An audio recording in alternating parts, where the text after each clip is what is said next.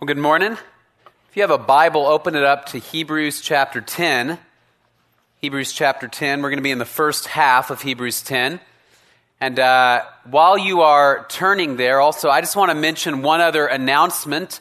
Uh, an opportunity for you uh, next weekend. We have a seminar that's coming up here called Walk Through the Old Testament. I don't know if anybody has ever done any of the Walk Through the Bible seminars, but they are excellent. Um, it's next Saturday, February 26th from 9 to 3.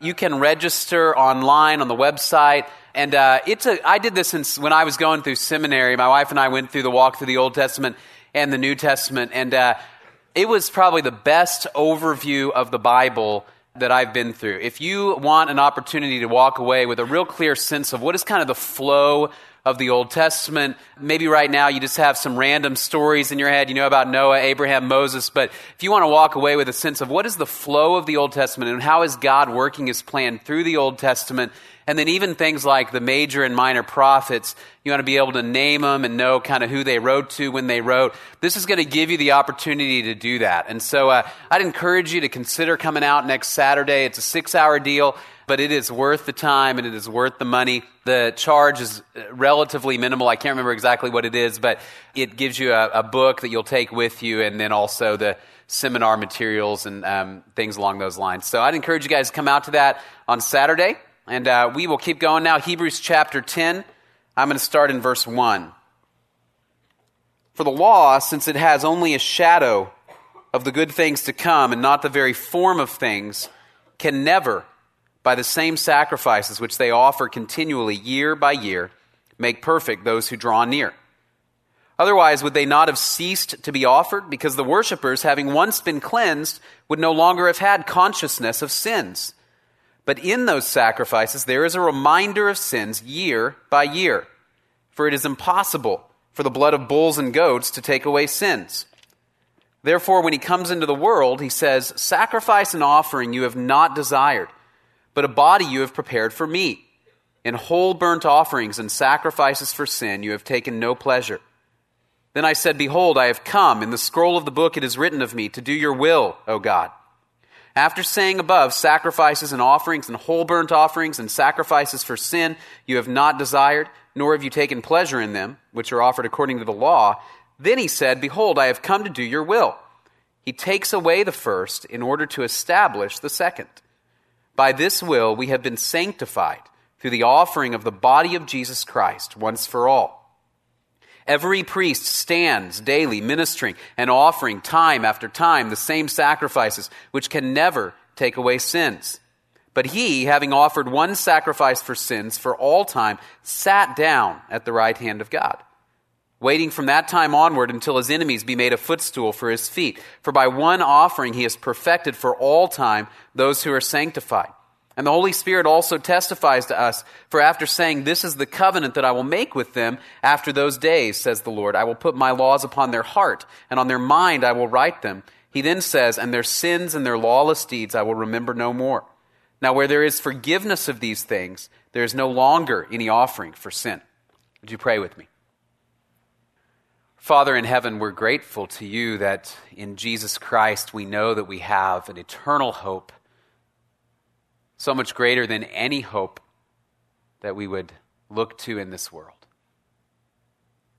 And we praise you that because of the death of your only Son and his resurrection and victory over death and sin, we have life.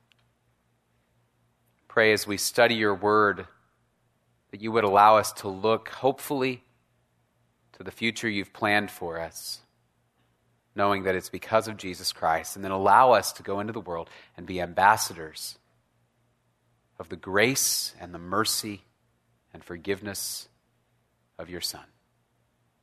We thank you, God, and praise you. In Jesus' name, amen. Well, you have probably heard by now over the last several months that the Crown Prince of England is engaged. Prince William is going to get married sometime here in April to Kate Middleton. And uh, my wife and I had seen this on the news a few months ago and began to talk about it at our house. And uh, as we were talking about it a little bit, uh, I looked over and saw kind of an unusual look on the face of my six year old daughter. And uh, it occurred to me in that moment as we were talking about Prince William getting engaged and that Kate would one day be the queen, it occurred to me that we had talked in the past about how my daughter uh, would like to be a queen when she grows up.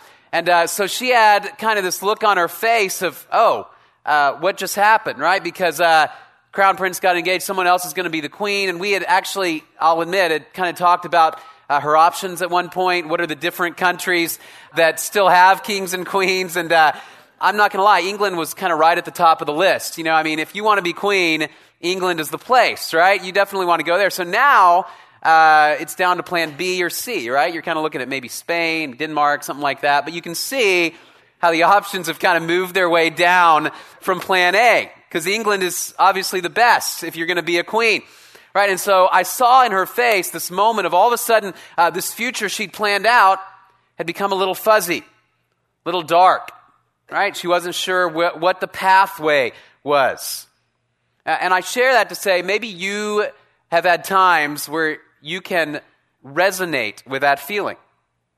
Maybe you came into college and you also had a plan for your life. You had a future. You were going to be a brain surgeon, right? And so uh, you're going to get all of these good grades. You're going to take your MCAT. You're going to go to medical school, do your residency, specialization, all this kind of stuff. You're going to land at brain surgery, and then you get two D's your first semester. And that shot that idea down. And so things are now a little fuzzy. Maybe it is that you came into college and you said, you know, by the time I graduate, I'm going to be engaged. I'm going to find that special someone, and uh, I will be on my way to marriage. Maybe you did. Maybe you found the person, but then in your last semester or your last year, they broke up with you. So now your future's a little fuzzy. You're not sure what's going to happen. I think all of us can relate to the idea that there are times where we look ahead at the future and it just seems kind of dark. It seems very uncertain and we're unsure of where we're headed. Now, that's one thing when we're talking about the next three, four, five years of our life. Because over time, we tend to adjust, we find a new plan. It's a whole other story if we're talking about our eternity. If we look ahead to the end of our life and beyond, and what we see is uh, darkness and haze and uncertainty. And if we're honest, all of us at some point in our lives have been in that place where we look ahead and we go, what really is going to happen eternally to me? After my body is in the grave, where am I going to go? When this world ends, what is going to be God's plan for it? What does our future look like eternally? And I think it's a critical question, if not the critical question of our lives. And I think it's critical because the reality is if we live our life, no matter how great your career is, no matter how great your family is, no matter how wonderful the things are that you do, if you get to the end of your life and you go into the grave and there is no bright and hopeful eternal future, then everything from birth to death ultimately just seems like a furious race to the grave. Doesn't really matter what I do. Doesn't really matter what my career is. Does it really matter? Whom I marry. If my actions now, if my life now does not have eternal repercussions. And the scripture is very clear that our lives do have eternal ramifications. All right, but as we've been walking through Hebrews, especially this last, these last several chapters, one of the things that we've seen is uh, from the beginning of mankind until the time of Christ's coming and death and resurrection, mankind was a little bit fuzzy about his future. In fact, when humanity looked forward at his future, all he could see eternally was death and destruction and judgment from God. And the reason was because of sin. You go all the way back to Genesis 1, you see Adam and Eve in the Garden of Eden, and God creates them, gives them perfect fellowship with Him, and yet they disobey. The devil leads them to disobedience and sin. That sin leads them to death. And now, throughout all of the Old Testament and even in the New Testament, we have these enemies the devil, sin, death that keep us from being able to approach God, keep us from being able to know Him like we want to know Him and keep us from the future that is bright and hopeful and joyful in His presence. So the author of Hebrews has really presented this idea for us of sin produces a separation from God. And in the Old Testament, they tried to solve that problem through the law. So you remember we talked about how they would make sacrifices for sin, thinking if we can just cover over our sin with a bull and a goat or a lamb or whatever it is, God will be pleased with us and we'll move on to the next year and the next year. And they kept making these sacrifices. And although the law was good and although God had given it to them, what they find over the years is that the law is insufficient to deal with their real problem, which is that they're sinners. They're born sinners. And the law can never remove their guilt. And as a result, the future looked hazy and dark until the coming of Christ. Now, Hebrews is addressed to a group of Jewish believers who are tempted to go back to the law because in it they feel they're going to find security and safety. And what our author has been arguing is this that in the law there is nothing but loss of hope. Because all it does is reveal you can never get to where you want to get to. And so now, in this final uh, part of this section that's really spanned from chapter 7 to chapter 10, He's finally going to wrap up this section by saying this that in Jesus Christ, we have freedom from these obstacles, these barriers to the future we really want to have with God. In Jesus Christ, we have the solution that the law could never provide. And that's where he's going to head. And as we go into it, here's what I want you and I to be thinking about as we go into this passage. When you think about your future, what do you think about? Do you think about the next four to five years? Where am I going to go when I graduate college? What's my job going to be? Maybe I better find a date fast so I can get married, so I can have the family I want to have. Maybe I better start looking at houses. And you think about the next few years. And the scripture calls us to say, now you need to look well beyond that. There's nothing wrong with looking at the next few years, but you also need to look well beyond that and constantly ask this question How does my immediate future affect the eternal future? And am I living my life now and in the future in a way where I can reflect the love and the grace of Jesus Christ, where I can reflect the promises of God to a world that needs to know there's a future promise that's greater than anything we can have here. So that's where our author is going to go. But he's going to start by laying out the problem for us, first of all. And the problem is this the law itself could never remove sin. Remember, if sin is a big barrier between us and our future with God, the law ultimately could not deal with it. Look at verses 1 through 4 again. For the law, since it has only a shadow of the good things to come, and not the very form of things, can never, by the same sacrifices which they offer continually year by year, make perfect those who draw near. Otherwise, would they not have ceased to be offered? Because the worshippers, having once been cleansed, would no longer have had consciousness of sins. But in those sacrifices, there is a reminder of sins year by year. For it is impossible for the blood of bulls and goats to take away sins. All right, if you were here several weeks ago when we talked about chapter 9, right, you'll remember that in chapter 9, he, he gives a similar type of argument. And what, what the author talks about is what was called the Day of Atonement, the highest holy day of the Jewish calendar. Still today, Yom Kippur, the highest holy day of the Jewish calendar. And once a year, the priest would go into that Holy of Holies in the tabernacle or the temple. He would take a bull sacrifice it for his own sins and those of his family. He would take a goat, sacrifice it for the sins of the people. They'd take another goat, he'd lay his hand on the heads of that on the head of that goat and send it off into the wilderness. Remember we talked about they would send that goat off into the wilderness representing that he was carrying away the sins of the people. And over time they realized the real danger is that little goat might wander back. So they would lead him off of a cliff and push him off of a cliff. Right, and year after year after year, they would do this in order to cover over their sins. But the problem he laid out for us was this. First of all, if you were not the high priest, you could never go in to the presence of God in the Holy of Holies. So every year, the other priests, the people, they'd see this high priest prepare, put on his special garments, get all ready, get cleansed, and he would walk into the Holy of Holies, do the task, and then he'd come out. The average person could never go in. Secondly, even the high priest could only go in once a year. He would make sacrifice that would cover over temporarily the sins of the people. Then he had to do it again the next year, and the next year, and the next year, and the next year. And it never permanently dealt with sin. All it served to do here in chapter 10, he's arguing, is it reminded them every year that we're not good enough, that we're inadequate, that we're never going to be able to approach God because we bear the sin and the guilt of that sin in a way that separates us from God. I don't know if you've ever been in a situation where you're constantly just reminded of your inadequacy or your failings. One illustration I think of is I had a friend of mine that roomed with me while we were going through school, and uh, he constantly got better grades than I did. Every test, if I got a 60, he got a 100. And so it constantly reminded me I am not cut out for this major. Uh, another situation I can think of when I was in college, I took, uh, as my kinesiology classes, I took tennis.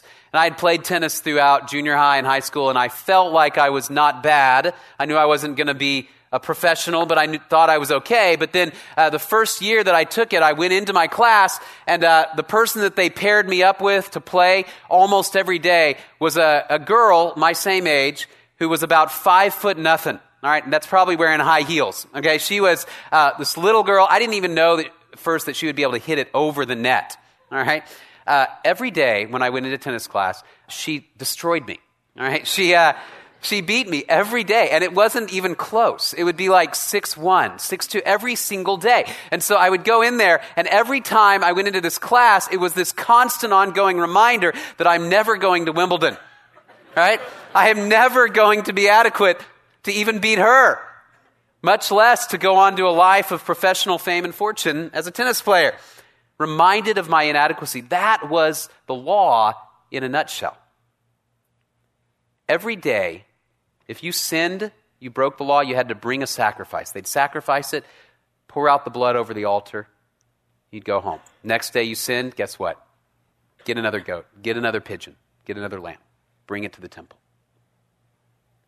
Every year, Yom Kippur, priests would make this sacrifice again and again and again. And it constantly reminded them we will never be able to approach God on the basis of the sacrifices that are being made, ever, because we're sinners. So, this is why Hebrews 10 here says that the law is only a shadow of the good things, not the very form. The imagery there is uh, the difference, shadow versus form, is the difference between a pencil sketch of an artist's painting and the actual painting. Many of you may be familiar with famous painting by Vincent van Gogh called Starry Night. Right here is one rendering of Starry Night. Now you may notice that this doesn't look like the painting you may have in your mind. The reason is this is his original pencil sketch of the drawing, of the painting. It's not bad. I mean, it's better than I could do, certainly. Uh, but it lacks some color, it lacks some vibrancy compared to this, right? This is the painting you're used to seeing. And the idea is that under the law, we got this hazy image of who God was. The law helped us understand God is holy. He has certain requirements for our life. He takes sin very seriously. And it helped us understand that we're sinful. That's what Romans 7, 7 through 11 talks about. Paul says, Look, before the law came along, I may have coveted, I may have had problems, but the law helped me know it. And so now, where before I had all these problems internally, when you set a law in front of me and you say, don't covet, now all of a sudden covetousness uh, pops up within me everywhere I look. And the law reminds me of my sin. And so, although the law provided the shadow of the way things ought to be, it could never really fully provide what we needed, which was a close relationship with God a deeper understanding of Him. The law could never take away the real problem, which was our sin and our guilt that we're born in. The good news is that Jesus took it away forever. That's verses 5 through 10. And those indeed of the sons of Levi, oh, wrong chapter, 5 through 10. All right. Therefore, when he comes into the world, he says, Sacrifice and offering you have not desired, but a body you have prepared for me. In whole burnt offerings and sacrifices for sin you have taken no pleasure. Then I said, Behold, I have come. In the scroll of the book it is written of me, to do your will, O God. After saying above sacrifices and offerings and whole burnt offerings and sacrifices for sin, you have not desired, nor have you taken pleasure in them, which are offered according to the law. Then he said, Behold, I have come to do your will. He takes away the first in order to establish the second. By this will we have been sanctified through the offering of the body of Jesus Christ once for all. All right, here's what he is saying is that under the law, again, all it did was cover over our sin. That's the idea of atonement. Atonement, literally in the Old Testament, means to cover over. It just put a cover on your sin till next year. So God didn't destroy the people right away. But what Jesus does is he, he dies once. He offers his body as a sacrifice for your sin and my sin. This is the Christian concept of the substitutionary atonement of Christ. Jesus substitutes himself in my place. You can never substitute a bull in my place, a goat in my place, a, a pigeon in my place, or yours. Jesus is perfectly God and perfectly man, and he substitutes himself on my behalf and on your behalf to take away our sin once for all. And his offering satisfies God. I was thinking a couple of weeks ago about the difference between the way I handle stains on a shirt versus the way that my wife does. And uh, it's very different. I learned this shortly after we got married. If I have a stain on an item of clothing, uh, my uh, instinct is just to find something and walk around with it in front of it, right? Cover it over. Tuck in the shirt a little further, right? I'll get home, I'll take care of it, right? Hers is to immediately remove it. So if we're in a place where I can change clothes, you say, why don't you go change shirts? We will immediately put something on this, some magical uh, substance that removes the stain, right? And gets rid of it. I want to cover it. She wants to get rid of it. Right? Kids spill something on the carpet, we'll just move the sofa, right? We'll just pull it over it. Right? She might say, let's actually clean it out. This is the difference between what the law did and what Jesus did. The law essentially says, Move the sofa. Cover it over till next year. We'll deal with it later. And the later was the time of Jesus Christ. And Jesus comes, and once and for all, he deals with our sin. His sacrifice satisfied God where the law never could. And it may be that you're sitting here this morning and you have not yet come to a place where you believe in the death and resurrection of Jesus Christ as a payment for your sin. And the message for you this morning is this that uh, in Jesus Christ, you can have permanent removal of your guilt before God. So that you know you can have eternal life because Jesus died to satisfy God on our behalf. And what he did then in verse 10, what he's saying is, by this will we've been sanctified through the offering of the body of Jesus Christ once for all. This idea of sanctified means uh, holy, set apart, useful for God's purposes. And the idea is that when we are covered in sin and the stain of sin, when we are born in it, we cannot be used for God's purposes because we are unholy.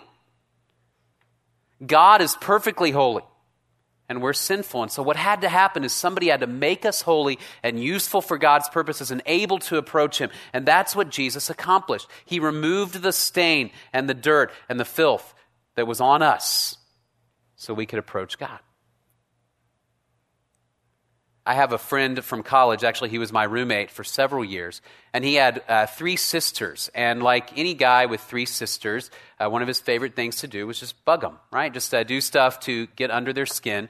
And so one of the things that he would do is if he went for a run or he played basketball or he was working on the car in the heat, he would come inside. and He's all gross and nasty and covered in junk. And they would say, uh, You stink, you smell, right? Which isn't nice to say, right? But he took it to his advantage. And he would say, Well, come give me a hug, right? And he would walk over and he would try to embrace them, right? And they're trying to pull away and they're going, You're disgusting, clean yourself off. But I love you, right? And he would try to hug them and just move forward. Well, uh, he's married now. I don't know if he approaches his wife in that way, but I would bet that it does not work if he tries, right? Because before you approach her, you clean yourself. You remove the filth, you remove the sweat, you remove the grime, and you make yourself holy, right? You make yourself set apart. Think about the utensils in the temple. You couldn't just go into the temple and bring any old fork that you wanted to use for the special incense that burned as an offering to God. It had to be a censer that had been purified with blood and with water and made holy, set apart for God's purposes. And what Hebrews is saying is that in Jesus Christ, now we have been made holy, set apart. Not only are our sins forgiven, but God can now use us to do His will, to be His ambassadors and His servants in a way that is pleasing to Him, whereas before it could not be because we were covered in sin. So Jesus makes us permanently holy. Does away with sin, does away with death, and consequently, he defeats all God's enemies. Verses 11 through 14. Every priest stands daily ministering and offering time after time the same sacrifices, which can never take away sins. But he, having offered one sacrifice for sins for all time, sat down at the right hand of God, waiting from that time onward until his enemies be made a footstool for his feet. For by one offering he has perfected for all time those who are sanctified. Right, the idea is this. What are the enemies of God we mentioned earlier? Well, the devil, certainly, right? The devil is the one who incited Adam and Eve to sin. And so his primary strategy was to make us sin, which would lead to separation between us and God, which is death. That's what death is. So, devil, and then sin, and then death, these are God's enemies. Well, Jesus dies, he takes away sin, he rises again to prove that sin is gone, and he consequently defeats the devil. Now, all God's enemies are defeated in Jesus Christ. And it says, now what Jesus does is he sits at the right hand of God. Priests in the temple never sat down. There was always another sacrifice to be made. There was always something else to do. So they constantly, it says, they stood ministering. They didn't go take a nap while they were on duty. They constantly had to stand. Jesus made a sacrifice and then he sits down. And it says he just waits until the enemies are made a footstool for his feet. That is imagery of complete subjugation. If I were to say to somebody this morning, would you just come here and get down on the ground and I'm just going to use you as a footrest? That's not a nice thing to say to somebody, right? It portrays that I'm better than you. I've beaten you. You're under my feet. That's what it says Jesus will do to his enemies. I don't know if you've ever watched, in the course of watching a football game, if you've ever watched it and taken note of that point in the game where it's clear that one team is going to win. Although there's still time on the clock, they have the game sewn up. Maybe they're so far ahead that there is no way the other team can win. Maybe there's a little bit ahead, but there's not enough time for the other team to really make a play and do anything. And watch those players who know that they've won on the sidelines. You can see them relax. They sit down, they're hugging each other, they're cheering. Maybe they grab some Gatorade, they dump it over the coach's head. Well, technically, there's still some downs to be played, right? There's still some time left on the clock but they know they've won the game. Right? This is what Hebrews says is our situation in Jesus Christ. There's still a little bit of time left in the game. And we still feel the effects of the enemy's work on our life. We still feel the effects of sin, but the reality is that Jesus has already won. He has the victory. And so now all we do is we wait for the time Jesus will return and he will permanently destroy his enemies. This is Revelation 20. Verse 10 Jesus throws the devil and death into the lake of fire. Verse 14, he throws hell into the lake of fire. And he defeats his enemies once for all. Now we just wait. And why do we wait? The scripture says because it's during this time that God is being patient. Peter says, 2 Peter, God is being patient, not wanting anybody to perish, but he wants all to come to him. And so we wait while God is graciously making the offer of life and an eternal future for those who will believe in Jesus. But the battle's already won. Jesus defeated God's enemies once for all. As a result, we know we can approach God with hope and with confidence.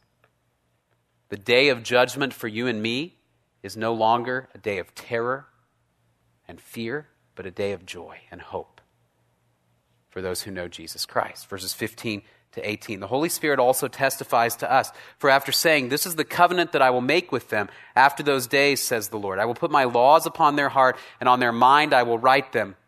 He then says, And their sins and their lawless deeds I will remember no more. Now, where there is forgiveness of these things, there is no longer any offering for sin. Right, because of what Jesus has done, now God can actually live within us through the Holy Spirit. God doesn't remember our sins and lawless deeds anymore, and as a result, we can approach God with confidence and hope, knowing that we will not be destroyed when we try to approach Him. Old Testament, if you tried to walk into that Holy of Holies, guess what? You're dead. God would strike you dead because you're not holy. And what He's arguing is now you and I can walk right up in hope and confidence, knowing that we're forgiven.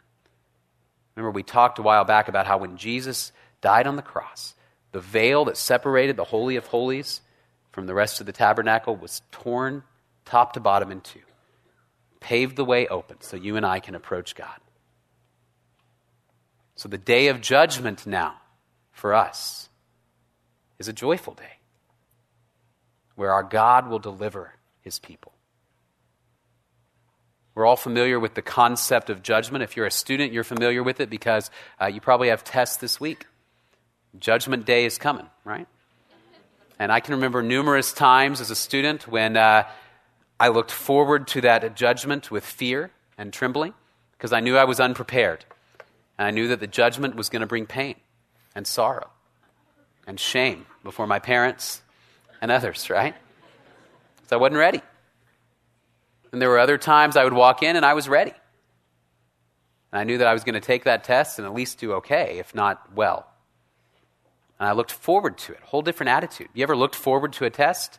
Reality is you probably have, if you knew you would do well.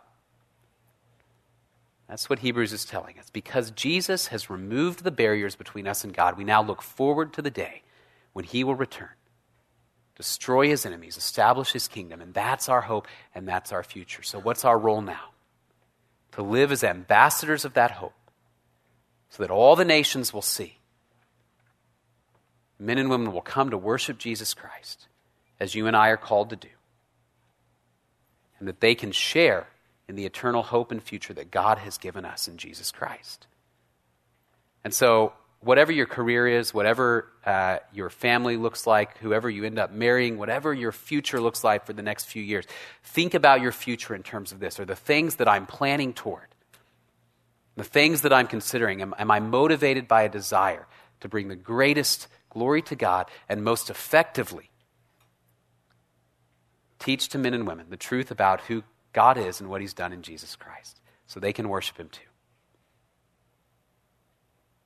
Because God has provided us a future so much greater than what we ever could have had through any means on this earth. So, as we close, quick question Will you reflect to others the bright future and hope provided by Jesus? There may be different ways to do this. Maybe you go onto campus this week, you share the gospel.